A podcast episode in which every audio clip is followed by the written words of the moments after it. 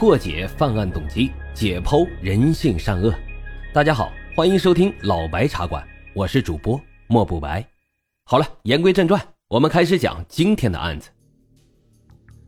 你们能想象到最猛的凶宅究竟是什么样子呢？说有这么一座居民楼，它的三楼走廊的尽头却有一个被水泥封住的房间。据传闻，这个被封住的房间里面没有任何一个人可以住满一个月。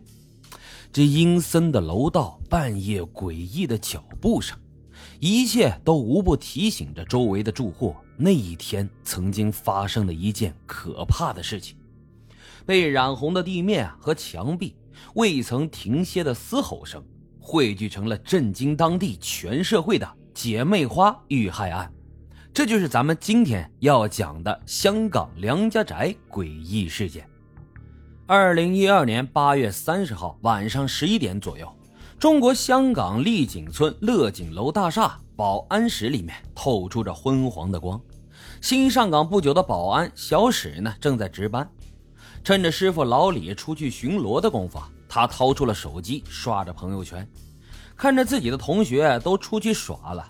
他们有的去玩过山车找刺激，有的去富士急鬼屋探险，而自己呢，却在这里无聊的打着暑假工。突然，这个保安室的电话铃声大作，小史赶忙去接起了电话。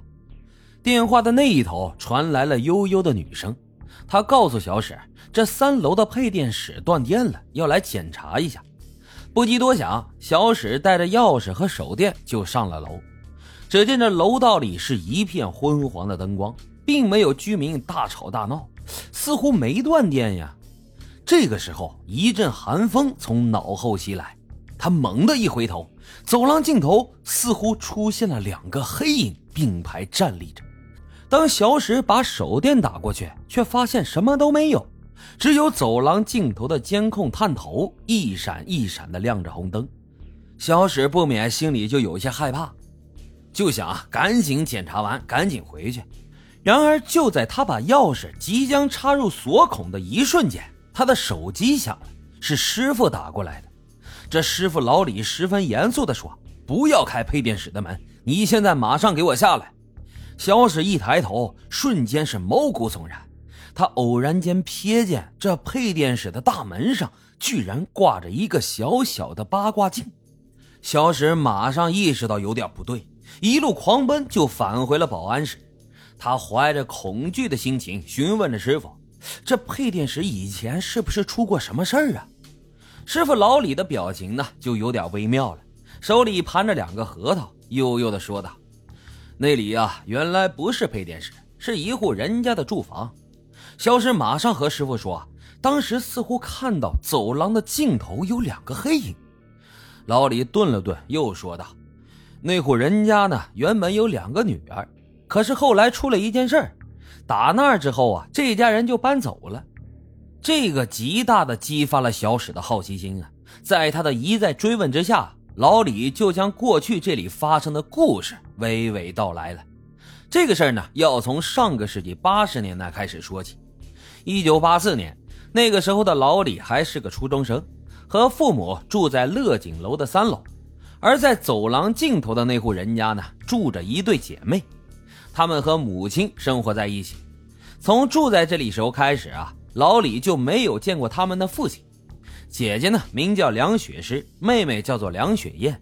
因为她们相貌姣好，年轻的老李对这对姐妹花印象非常深刻。尤其是姐姐梁雪诗啊，听说还是当时中学的校花，追求者那是海了去了。但不知道为什么。最后，他居然看上了一个不起眼的男生。听说这个男生呢，名字叫做叶绍文，对梁雪诗是一见钟情啊。在死缠烂打之下，梁雪诗被他的真诚所打动。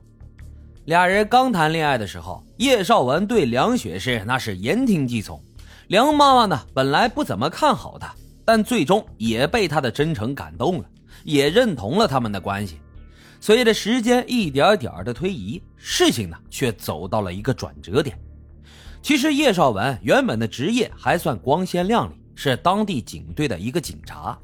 可不知道为什么，突然呢，从原先的单位就离职了，跑到一个酒吧去当了服务生。